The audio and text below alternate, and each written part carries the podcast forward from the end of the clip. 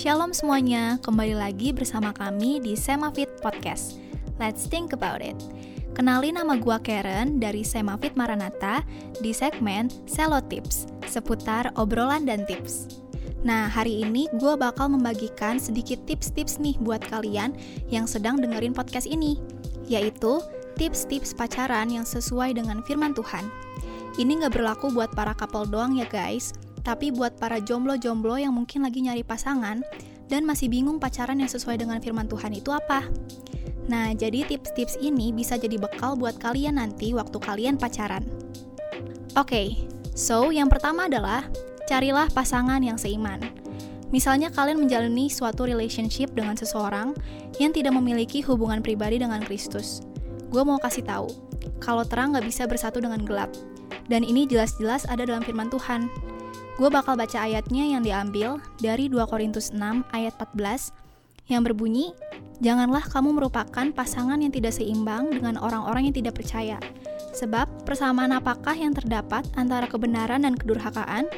Atau bagaimanakah terang dapat bersatu dengan gelap? Jangan sampai kita memilih pasangan dengan sesuka hati kita tanpa mempertimbangkan dari sisi iman mereka dan kerohanian mereka dan jangan memilih pasangan sesuai dengan kepuasan dan keinginan hati sendiri, dan bukan menurut isi hati Allah. So guys, pilihlah pasangan hidup yang seimbang, yang seiman, yang sehati, yang sepikir, dan sevisi di hadapan Allah ya. Yang kedua adalah menjaga kekudusan. Saat kita udah memilih pasangan yang seiman dan sevisi di hadapan Allah, hal yang perlu kita lakukan adalah menjaga kekudusan. Gua akan bacain dari 1 Korintus 6 ayat 13. Makanan adalah untuk perut dan perut untuk makanan, tetapi kedua-duanya akan dibinasakan Allah. Tetapi tubuh bukanlah untuk percabulan, melainkan untuk Tuhan, dan Tuhan untuk tubuh. Ayat selanjutnya diambil dari 2 Timotius 2 ayat 22. Sebab itu jauhilah nafsu orang muda, kejarlah keadilan, kesetiaan, kasih, dan damai bersama-sama dengan mereka yang berseru kepada Tuhan dengan hati yang murni Tuhan berkali-kali mengingatkan kita untuk tidak jatuh ke dalam percabulan, melainkan untuk menggunakan tubuh kita untuk kebaikan. Tuhan tahu bahwa percabulan hanya akan membawakan kehancuran kepada kehidupan kita, sedangkan kekudusan akan membawa kita ke dalam kehidupan. Jika kita ingin memiliki relationship yang sungguh memuaskan, hawa nafsu bukanlah jawabannya, tetapi kekudusanlah jawabannya.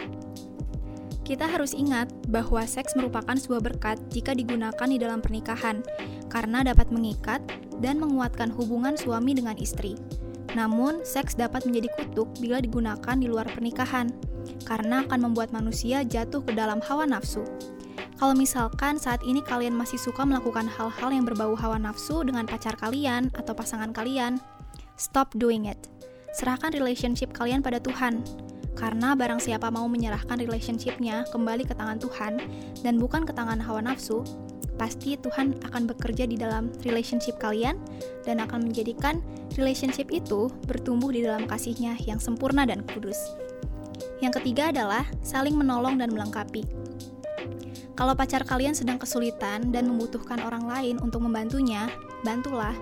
Jangan main kabur aja, terus malas bantuin dia. Setiap manusia punya kekurangan dan membutuhkan orang lain, jadi kita ada untuk melengkapinya. Yang keempat, menghibur dan menguatkan. Setiap orang butuh orang lain untuk membantunya bahagia. Salah satunya adalah pacar.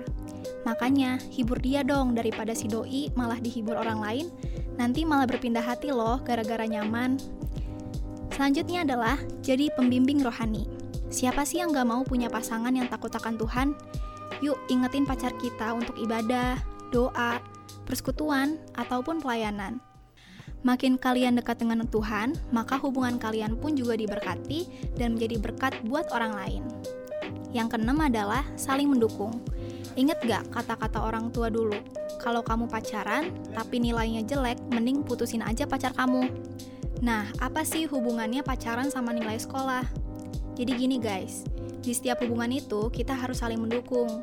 Hubungan itu harus jadi berkat dan bukan jadi kutuk. So, gimana pacar kalian? Oke okay guys, jadi cukup sampai di sini ya. Sahabat-sahabat sekalian, jangan lupa untuk 6 tips yang udah gue bagikan hari ini. Jangan lupa untuk terus renungin 6 tips pacaran yang sesuai dengan firman Tuhan.